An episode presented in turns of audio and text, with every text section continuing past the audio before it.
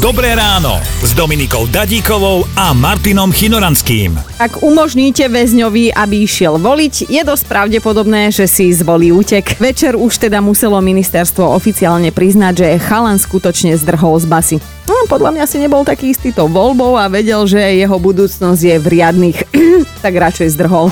A ja viem, Simonka, že asi nie som jediná, kto ťa bude prosiť, aby sa to počasie už umudrilo, ale stále to nevieš vybaviť, že? Mm, bohužiaľ. Kokos, pekná si aj múdra si a toto nevieš. v momente, kedy niekoho poslali niekam do teplých krajín, títo slovenskí naši reperi, tak prišiel môj otec do Izy a len skríkol, že kam?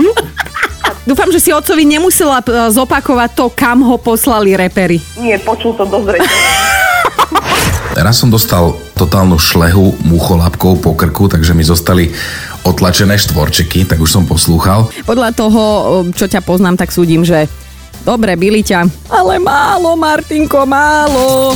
Počúvajte Dobré ráno s Dominikou a Martinom už zajtra ráno od 5. Radio